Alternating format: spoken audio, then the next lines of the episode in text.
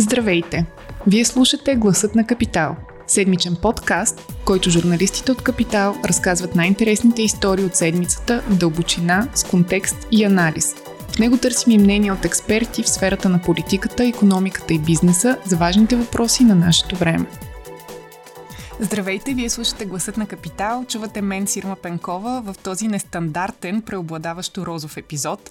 И тъй като може само да ни слушате, но не и виждате, ще се опитаме да ви заредим с допамин, хормонът, който носи чувство за радост, не през розовете ни дрехи, с които действително сме облечени, а през разговора и разсъжденията ни. Ако също не сте се досетили, този епизод на подкаста е посветен на Барби, филмът, който три седмици след премиерата нахвърли 1 милиард долара в международния бокс офис, като тази сума за първи път се достига от филм на жена режисьор. Продукцията е не само филмово постижение, но и маркетинг феномен, именно за който ще си говорим с вече творческия директор Боян, когато всички познават като Боби Петров от рекламната агенция All Channels. Добре дошъл! Добре заварил. Благодаря ти за поканата. Много се радвам съм тук. Аз също.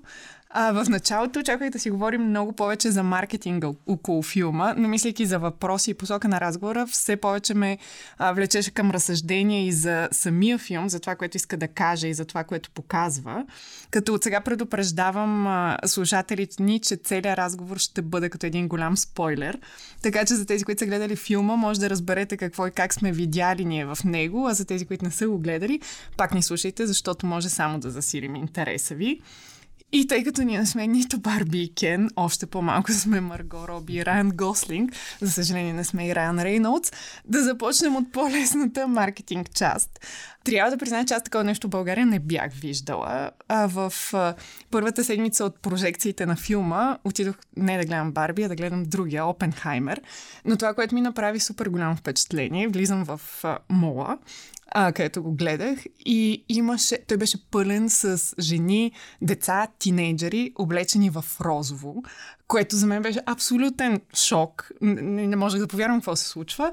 След това продължих да се изкачвам до а, залата и се огледах а, около мен всички магазини, витрините им бяха с преобладаващ розов цвят по тях. И се замислих, че такова нещо, не очевидно по същото време даваха и Барби, да се замислих, че подобно нещо в България никога не, не съм виждала. Нали, такъв хайп да се създаде от някакъв филм, международен филм, нали, и хората да са толкова въвлечени в него. Та, въпросът ми първият към теб е, завладя ли маркетингово Барби вълната и България? И как си го обясняваш ти? Ми като опит брандовете от една страна да използват този хайп, да се закачат за него и да се популяризират, или са имали някаква предварителна стратегия и просто се лансирали в този момент? Ами, това е един много интересен въпрос. Първо ми е много важно да си кажем, че завладяли вълната Барби и България е подвеждащ въпрос, защото България има все по-малък геп. Аз много се извинявам на нашите слушатели за чуждиците, които ще използвам, но такава е а, сферата, в която работя и ми е много трудно да мисля иначе.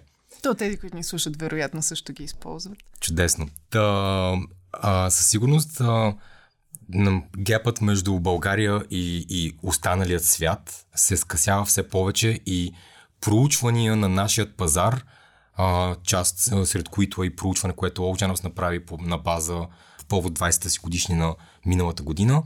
Всъщност показва, че българските млади хора, поколението Z и милениалите, имат изключително малко разлики със своите връзници и своята а, альтернатива на западните пазари, което може да говори много добре за нашите млади хора, защото всъщност ние използвайки интернет и имайки, как го кажем, Достъпа. Имайки достъпа и имайки тази а, клиширана нагласа, че нашият интернет е много а, бърз, всъщност имаме много лесен, както казах достъп до всичко, което се случва на Запад.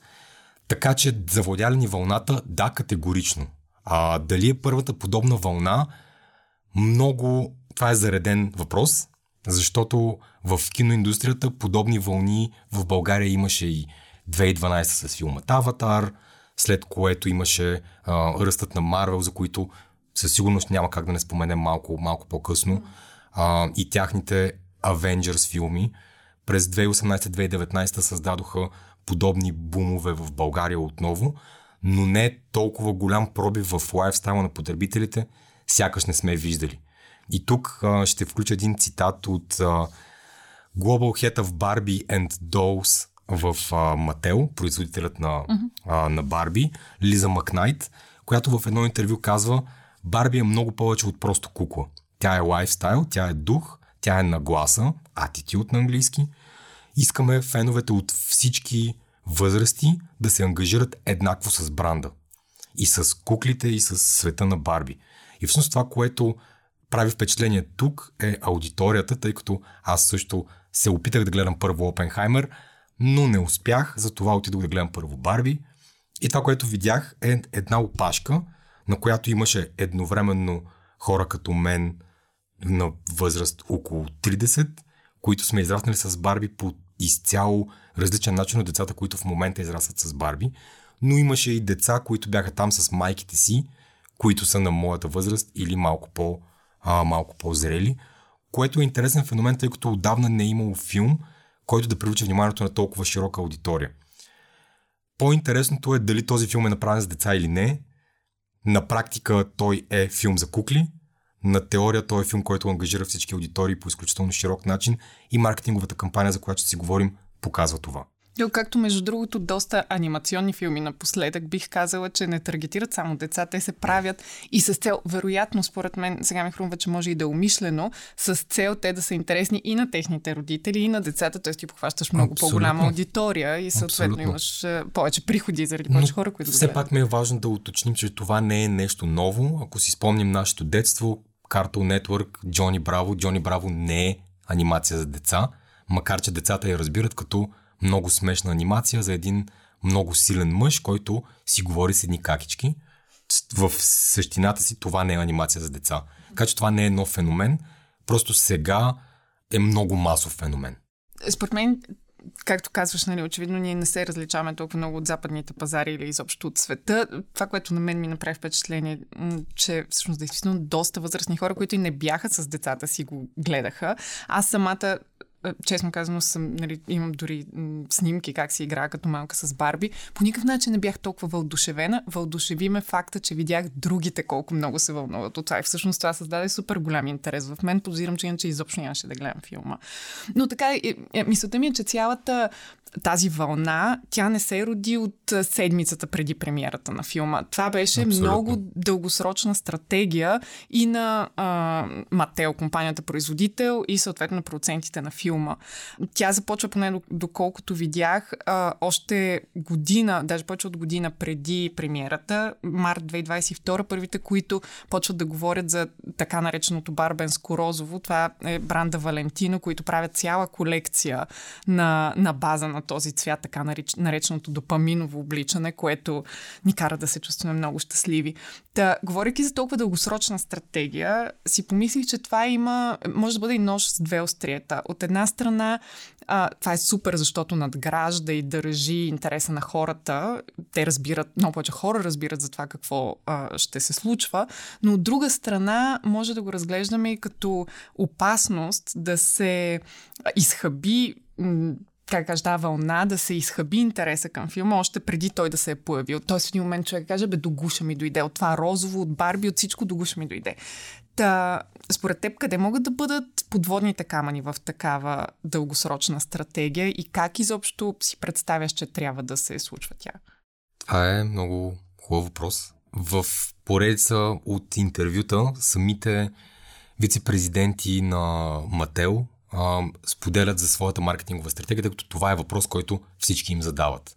А, какви биха могли да бъдат подводните камъни, откъде бяхте сигурни, че маркетинговата ви стратегия ще успее, за да я стартирате толкова рано и така нататък и така нататък. Всички отговори казват, ние не бяхме сигурни. Това, което знаехме, е, че имаме бранд, който е познат на една зряла аудитория, която вече има деца. Затова тяхният подход е бил те да а, използват те наречената breadcrumb стратегия, да пускат трохички на места и да видят къде ще клъвне. Па, едно от първите неща, които а, те са стартирали, още тъй като разговорите за филма стартирали 2019, 2018-2019, когато все още не е имало а, яснота кой ще режисира този филм. Ние ще си говорим за това след малко, но в последствие, когато започват да а, продуцират филма, реално първата голяма крачка, след като го обявиха, след като обявиха кой ще участва, именно Марго Роби и Ран Гослинг. Точно. Точно, е този Райан.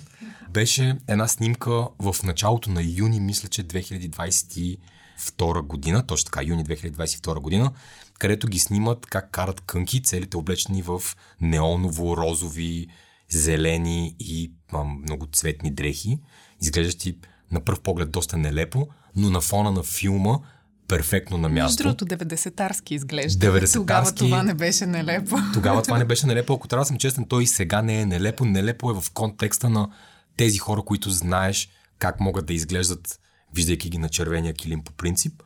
А, но тази снимка беше много взривяваща, защото тя хвана интернета неподготвен.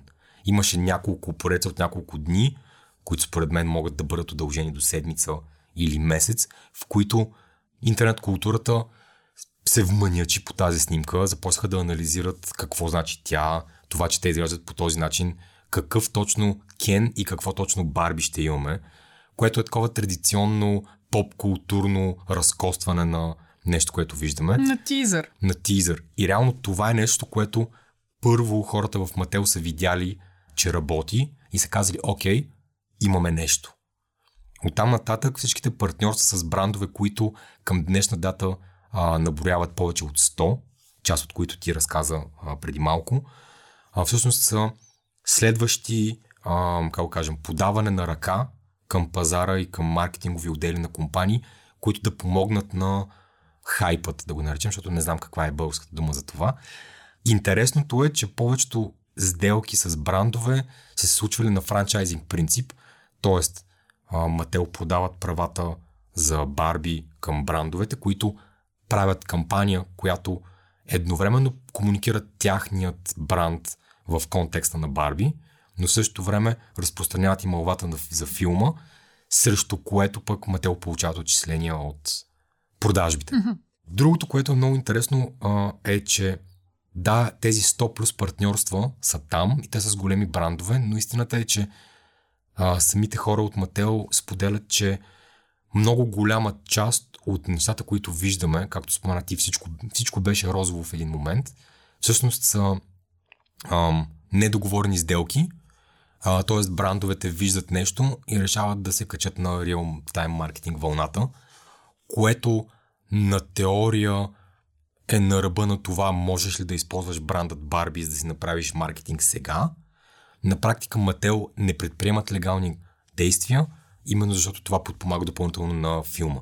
Тоест, къде биха могли да бъдат подводните камъни, ако се върнем на първоначалния ти въпрос, със сигурност те биха могли да бъдат в това кампанията да не беше захапала нали, на жаргон. Само, че това, което се случи, е, че тя не просто захапа, а тя отхапа парче от поп-културата. Направо ни изяде.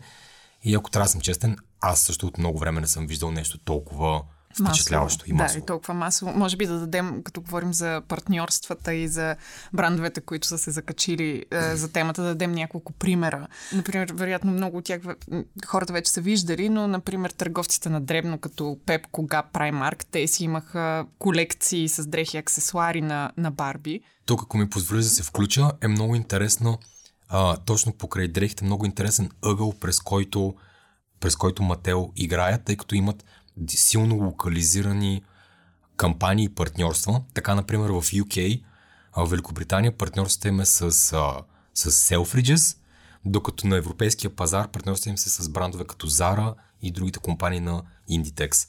Тоест, те използват силните на конкретен пазар, за да, на конкретен целеви пазар, да. за да направят а, силно локализирана кампания, която пък оттам да хване поп културата в определената държава и оттам да тръгне масово през медиите към, а, към другите пазари. Да, то със сигурност са правили проучвания за това, кои брандове биха, имат аудитория, Абсолютно. която има и Барби или потенциално би имал и Барби. Абсолютно.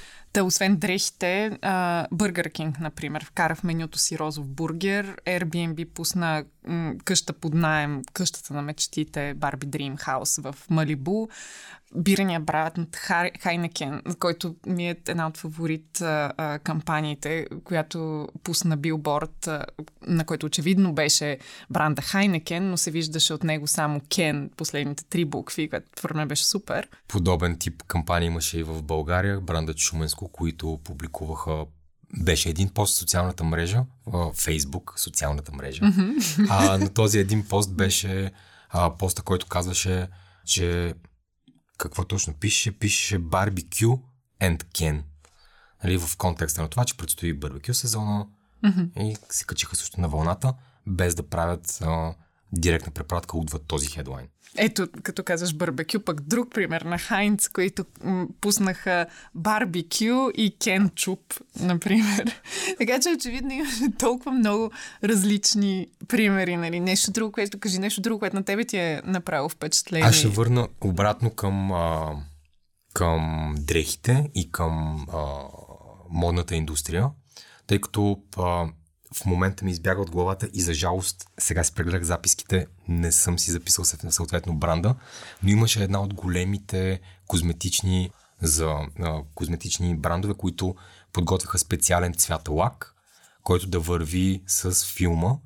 В допълнение на това а, които са един от най-големите second-hand ритейлери, които в България са представени от Remix.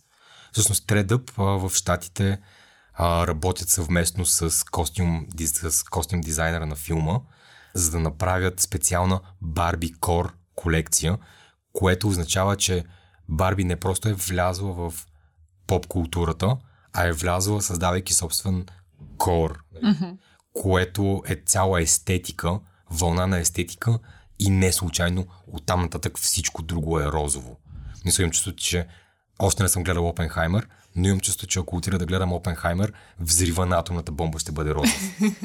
Така че. То да. беше, между другото, на, в деня на премиерата Google, като напишеш Барби, избухваше в розови фойерверки. Така Абсолютно. че действително е имал роз, розов взрив Абсолютно. някъде по пътя. Но това си мислих, че наистина е а, интересно как това е win-win за всички. И за Барби, и за а, тези, които, пак ще използвам този глагол, се закачат за вълната Барби. И а, другото, което сега сещам м, покрай витрините, като ти казах, че бях бяха с основно розови продукти на тях. Всъщност имам чувство, че за първи път, ай да не е за първи път, да не крайни, но магазините, имам предвид физическите магазини, се замислиха за това как изглеждат отвън. Една тема, която на мен ми е много болна и според мен няма супер високо ниво на естетика, когато говорим за витрини, но в този случай, дори в а, опита си те да бъдат на, да яхнат вълната, успяха да създадат една такава цялостна атмосфера, както ти разказах в мола за това, че всичко наоколо е Барби. Абсолютно, абсолютно. Ам, да, няма, освен да се съглася с теб, не знам какво да кажа, но ми се иска преди да минем нататък mm-hmm. да обърнем внимание и на още нещо свързано с тази голяма вълна и закачането, тъй като имаше едно много специфично нещо, което се случи покрай премиерата на Барби, а именно, че в същия ден Кристофър Нолан направи премиера на своя Опенхаймер. Първо, няма как да направим паралел между двата филма, тъй като на теория те бяха два филма, насочени към диаметрално противоположни аудитории. Опенхаймер е биографичен филм за създателя на атомната бомба, силно кинематографичен, заснет на 8 мм лента, която може да бъде прожектирана в не повече от 35 IMAX студия в целия свят. Нали, Кристофър Нова над his. В следващия момент имаш Барби, който е розов, слагам силни кавички, лигав и така нататък и така нататък. И в един момент тези а, имаше голяма вълна от коментари какво ще гледаш, Барби или Опенхаймер.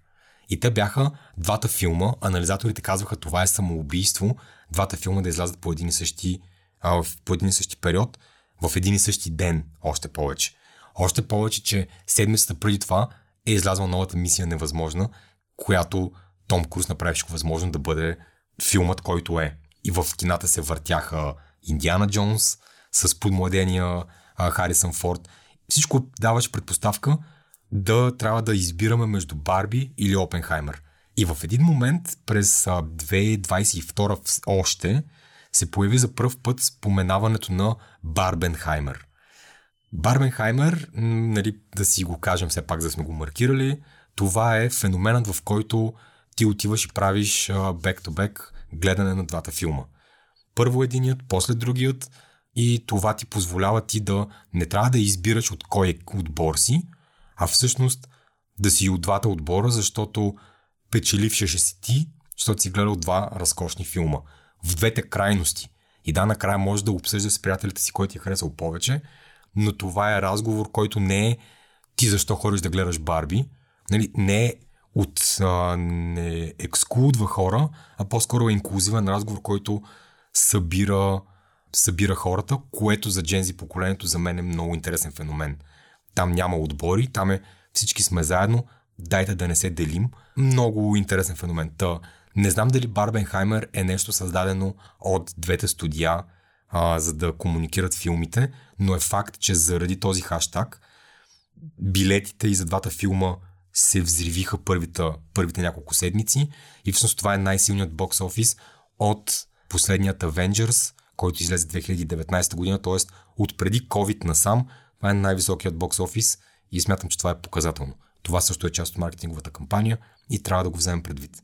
Да, това всъщност наистина е супер, че го отбелязваш, че става въпрос а, не за разделение, като че ли за първи път от доста време Абсолютно. не слушаме за разделения, слушаме за някакъв вид обединение и то, мен това, което ми харесва е, че нещо културно обединява всъщност. Не става въпрос за нещо, някаква глупост, например. Нали? Има нещо смислено, около което нали, хората изобщо техните, техните интереси и емоции могат да се, Абсолютно, да се да. обединят. Но а, като говорим за маркетинга, а, има, ако вече се насочим към самия филм и това, което се случва в него, там а, от Мател производителя предприемат известна доза риск, защото за тези, които са го гледали, а, са им, има направо впечатление със сигурност.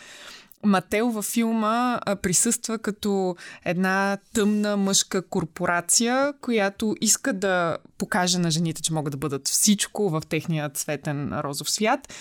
Докато същевременно мъжете в тази корпорация взимат решения и изведнъж искат да затворят в котия тези, които им се противопоставят.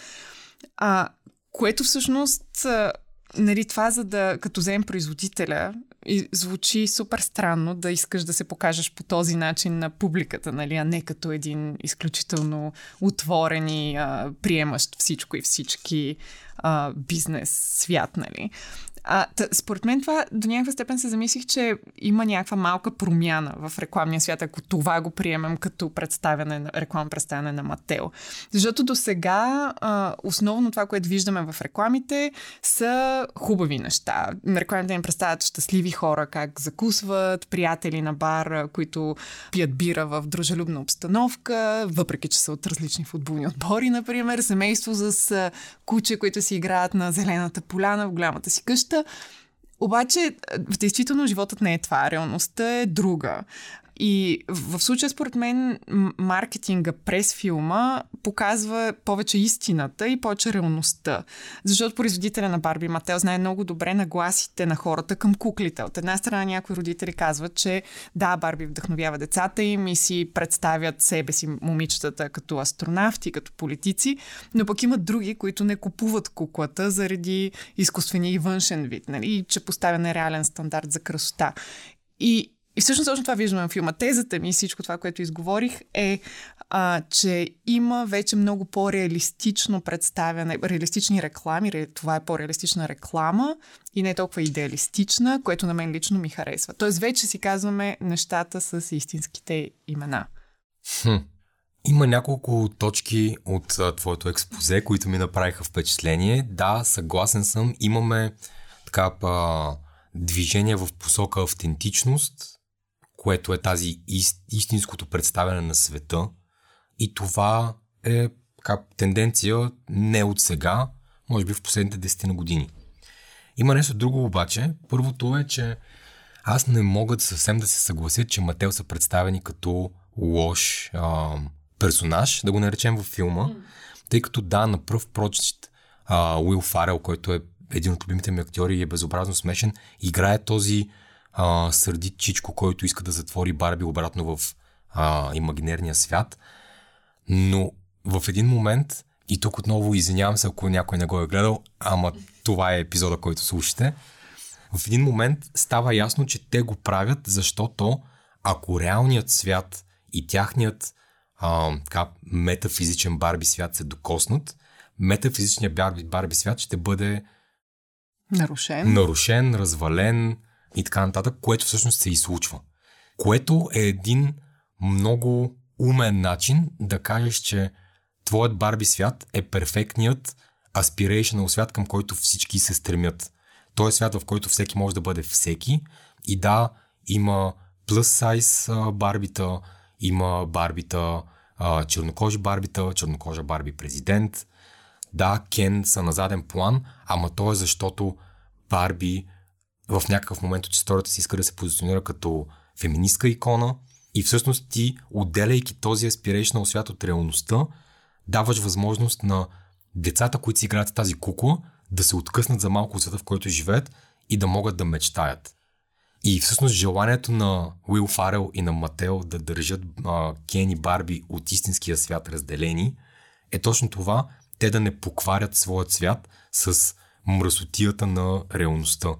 Или казвайки с други думи, накрая, когато Уил Фарел стига до а, Барби Ленд и вижда какво се е случило, той застава на страната на Барби и иска да върне магията в Барби света. Все пак имаме нужда от хепи енд, така Все че пак имаме нужда се, от така end. ще стане, да.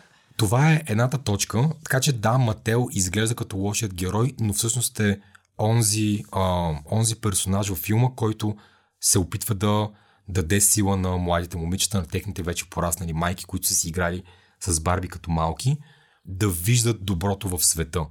Но чисто пък, ако, ако говорим за това как са си представени, то във филм бяха в една гигантска сграда с сивота Така е. вътре, всеки... Но това е реалният свят. И той е голям, мрачен, тъмен. Да, всеки е в собствената си сива котийка, Абсолютно, да. работещ. Абсолютно да. И мъжете са на борда на директорите. Категорично, но всички твърдят, че обичат всички жени. А, Да. Нали, в кръга на шегата. Иначе, а, относно реалността, да, този филм а, с, следва тенденцията на инклюзивити. Както казах, има чернокожи Барби, има Барби, има ба, disabled Барби, имаме а, всякакви, всякакви видове Барбита, включаемо имаме Барби русалка, от друга страна там и използването на, смятам, на Дуа Липа и на Джон Сина като лица зад филма също помага много. Имаме Барбита, които щупеното Барби, което всъщност се оказва ключов персонаж за спасяването на Барби света, също показва, че не е нужно тази перфектност да се пази. Тоест следваме тази тенденция от последните 10 на години, 10 на 15 години на инклюзивити и диверсификация на образите, които виждаме. Но в същият момент самият край на филма казва, има много силното послание, че няма значение какво Барби си, важното е да си. Тоест, всеки може да бъде какъвто е. Тоест, няма нужда чернокожите деца да си играят с чернокожи барбита. Да, ние ги имаме за вас. Няма нужда няма нужда size а, децата, по-пълничките деца да си играят с слаби барбита. Ние имаме и барбита, които изглеждат като вас и това е супер.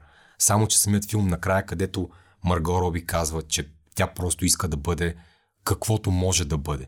Тя иска да пробва да бъде каквото е и да щупи дори стереотипа на дайвърситито, такъв какъвто го познаваме, което е много интересен нов прочит през погледа на Грета Гаруй, която за мен е свършила брилянтна работа като режисьор на този филм, да покаже, а, че света, в който живеем, не е просто пъстър, той е пълен от възможности, ама не възможности тип аз мога да бъда астронавт. Не, аз съм човекът, който съм и в различни етапи от живота си мога да искам да съм различни неща.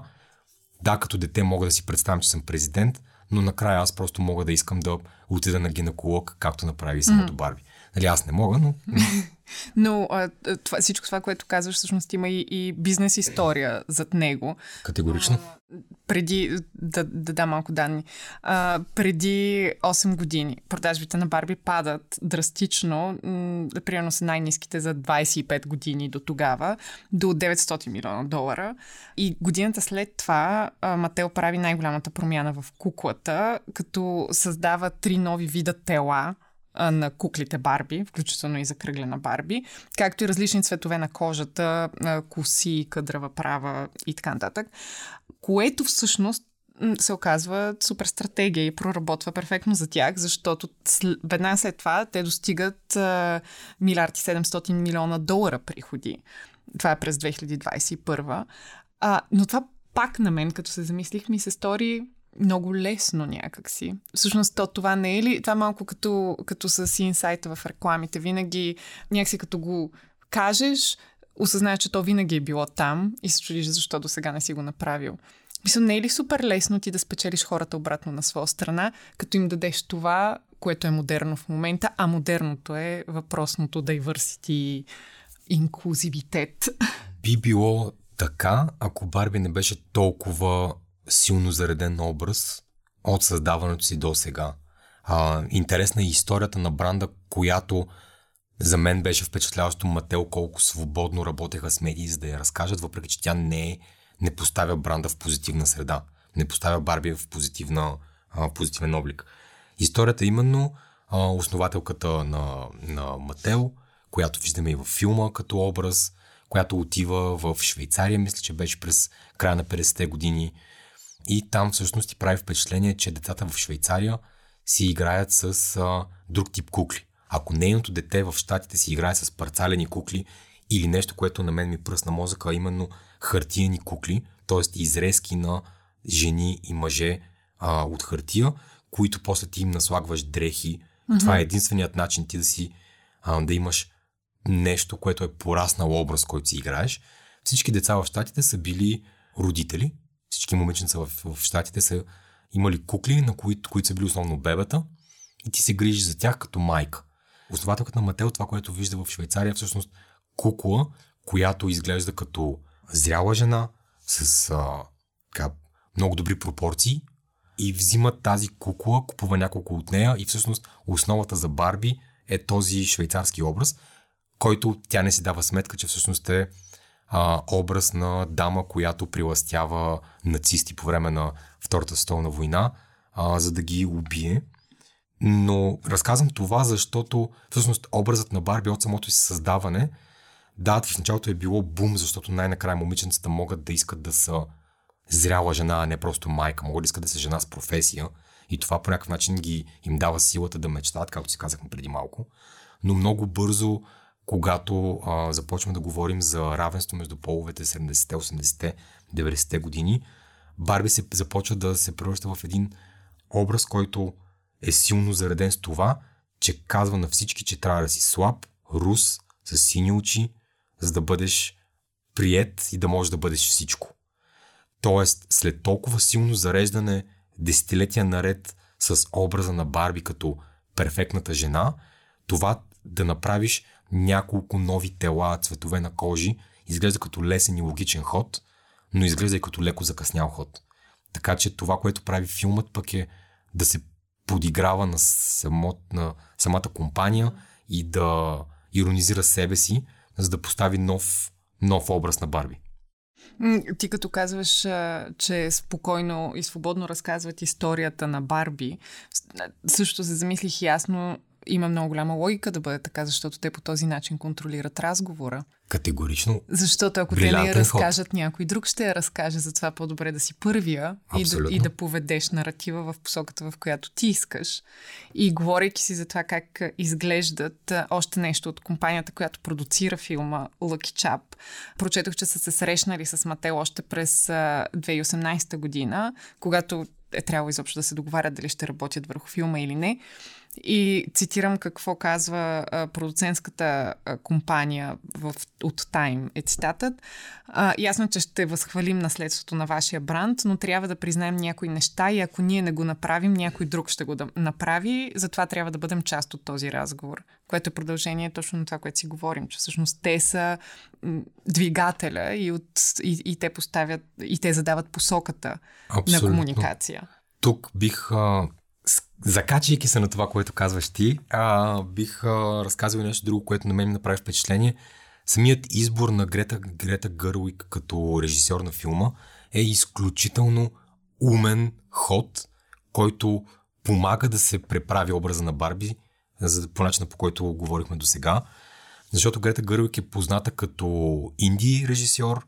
Тя е, а, стана популярна, нали, тя е била, а, беше актриса в а, началото на 21 век, в последствие започна своята режисьорска кариера. Големият ти пробив беше филмът Lady Bird, който е историята на едно младо момиче, което не, не пасва на средата, в която живее и всъщност беше номиниран за Оскар. Ще излъжа дали спечели или не, но беше изключително силен филм в годината, в която излезе. Впоследствие Грета Гъруик направи екранизация, съвременна екранизация на Малки жени, т.е феминизма и ролята на жената в обществото е изключително силна, движеща сила за самата режисьорка. И всъщност интервю, което слушах с нея, ми направи впечатление, тъй като едно от условията тя да бъде режисьор, след като са и предложили, нали, тя казва, много хора ми зададоха въпроса, защо аз взимам Барби, което е толкова силно зареден образ. Нали, с какво това ще ми помогне аз да развия наратива за силните жени в 21 век. Всъщност това, което тя поставя като условие е да има креатив свобода, тя да изгради образа, заедно с компанията, разбира се, но все пак тя да бъде част от този разговор, защото в противен случай тя ще бъде просто едно лице, което режисира филм на Матео, което е случаят, например, за много от филмите на Марвел и това им влияе в момента доста негативно. Но ето тук е добре да кажем, че това е един супер пример за работа между, в случая, продуцент и а, клиент, но може да бъде и агенция и клиент. Тоест, нали, колаборациите се случват така както трябва. И когато... доверието. Точно така. И един има свободата да прави нещата така както ги вижда, защото е професионалист в това, Абсолютно. което прави, а не просто да изпълнява нечи задачи, да кажем. Абсолютно. А, и като а, говорим, че филма изобщо е. А, има много добър маркетингов похват в него. Това не е първия филм за а, някакъв продукт, който се рекламира през него. През последните няколко месеца бяха лансирани филмите за Nike Air, за смартфона BlackBerry. А... За Тетрис. За Тетрис, да.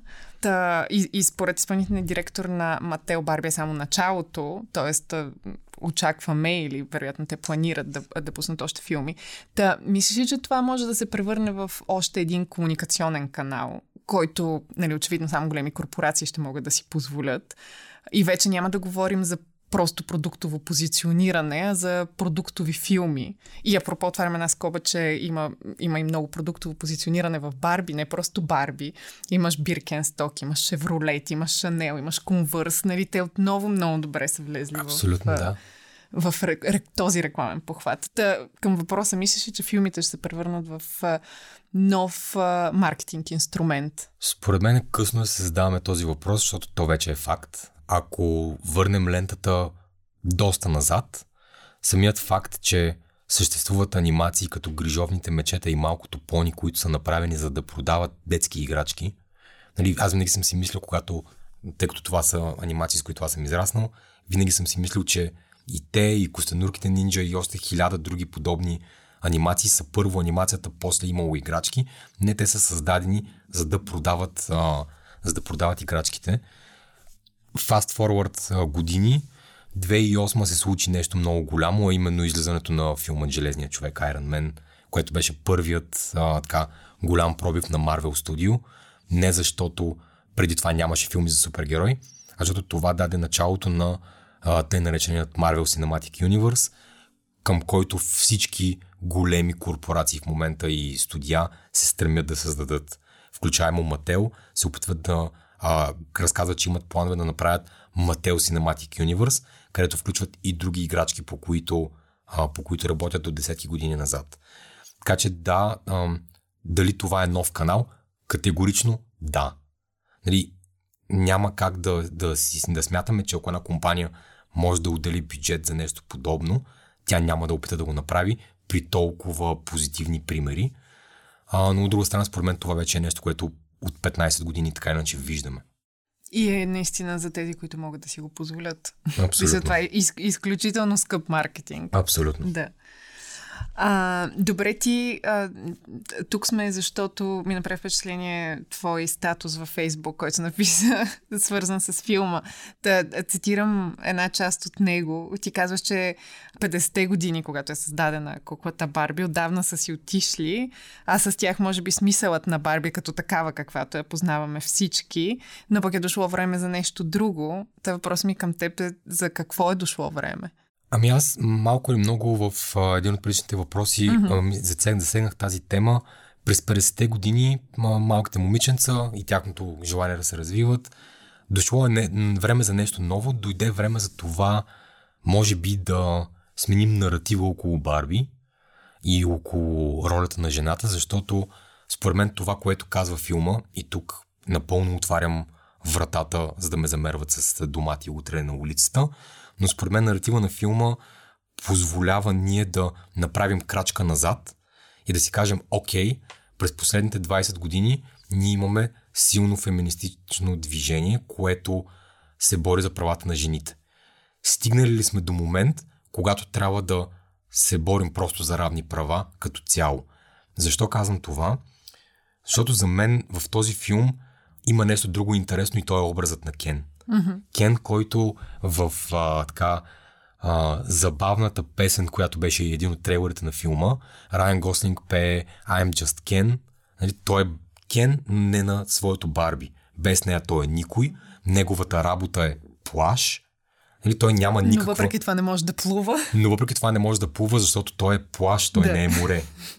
така че ролята на, на мъжете и начина по който са представени в в филма всъщност показва една пък друга интересна тенденция на Запад, която доста анализатори разказват за а, така, смяната на наратива около мъжете и е факт, че в, през последните години има изключително голям ръст на а, депресивни състояния, преддепресивни състояния, самоубийства при мъже. А, голям, един от всеки трима или четирима хора под 30 в щатите казва, че има до един приятел, а, което е такова мъжете в контекста на свят, който говори много за равенство на жените с мъжете, оставя мъжете на заден план на разговора. Което да, тук говорим за щатския пазар, разбира се, България, преди всичко, което се случва, е много специфичен, а, много специфична среда и не искам да влизаме в този разговор, но на глобално ниво има нали, дори самото създаване на групата Incels, а, които се самоопределят като мъже, които са унеправдани, защото нямат равен старт, жените са приоритизирани и така нататък. И така нататък. Всъщност те разказва, че, че може би е време да говорим за равенство. Равен старт, равенство, независимо от раса, независимо от пол, независимо от а, сексуална ориентация и така нататък. И така нататък. Тоест, това, което за мен казва филма, е, че а, е време да започнем да говорим за това, че всички просто сме.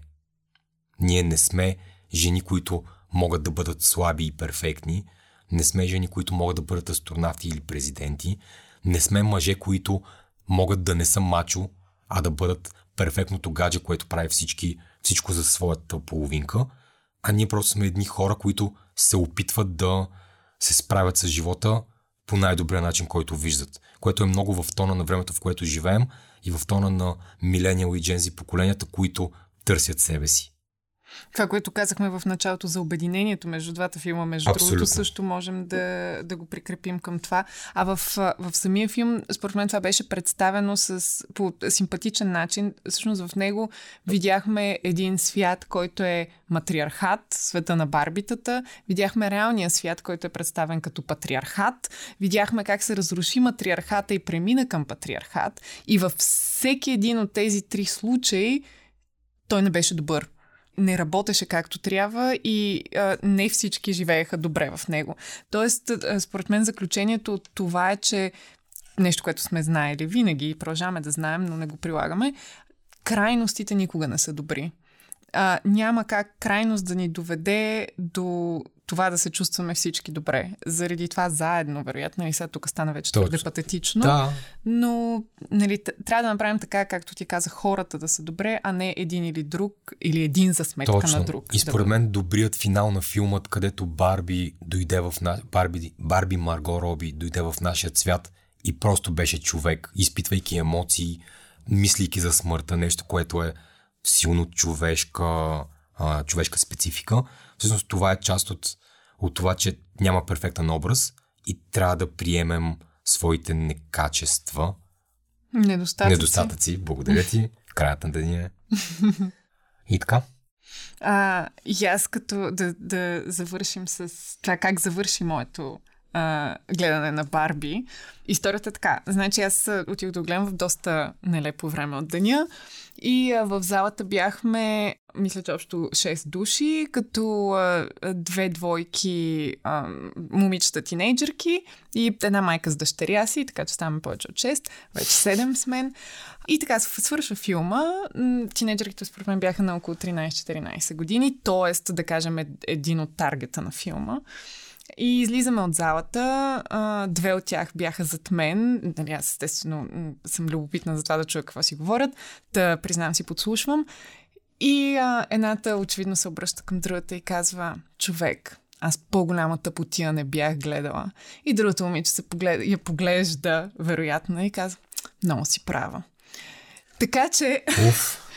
С това искам да някакси, то не да обобщя, но да представя и другата страна, в която ние хубаво си говорихме всички тези неща, хубаво виждаме това как трябва да бъде и в каква посока трябва да се развива света, но част от тези, към които той е насочен, просто все още не го разбират. И а, всеки вижда това, което знае, вижда информацията, с която разполага, опита, който има до момента и просто всичко се случва с времето. Тоест не може да искаме момичета, които не са преживяли, видяли това, което ние, да мислят по начина, който мислим ние и нека просто им позволим тези 14 годишни да си кажат, че по-голяма простотия не са гледали и да не слушат този подкаст, в който разсъждаваме за живота. Напълно, напълно съм съгласен, ако ми позволиш само и аз да, да направя да, а, нещо, да се, да се кача отново на това, което казваш.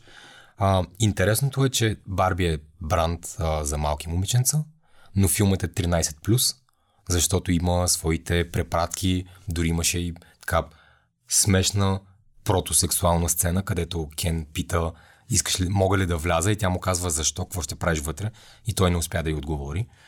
Това, което ми направи впечатление на мен е, че да, това е филм насочен към деца на пръв поглед.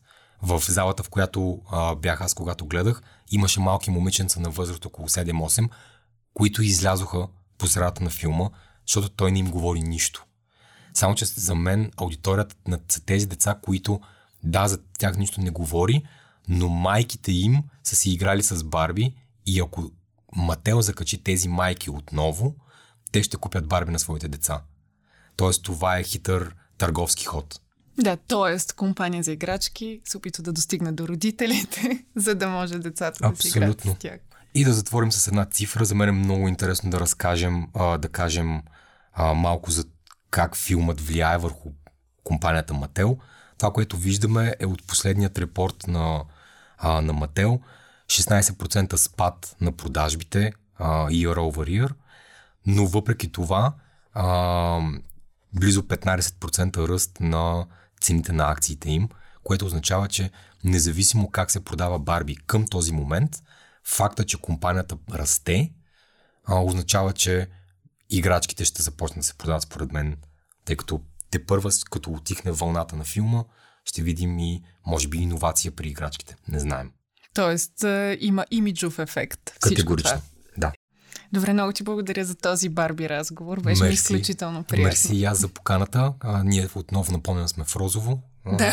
Продължаваме да бъдем в Розово, не сме се да преоблекли за това време. мерси. Мерси аз. Ако този епизод ви е харесал и искате да слушате новите епизоди веднага, щом излязат, абонирайте се за гласът на Капитал в Apple Podcasts, Google Podcasts или Spotify. Обратна връзка може да ни изпращате на podcasts.capital.bg или в познатите ви профили на Капитал в Facebook и Twitter. Музиката, която чувате в този подкаст е написана от композитора Петър Дундаков специално за Капитал. Аз съм Сирма Пенкова, а епизодът монтира Тихомир Колев.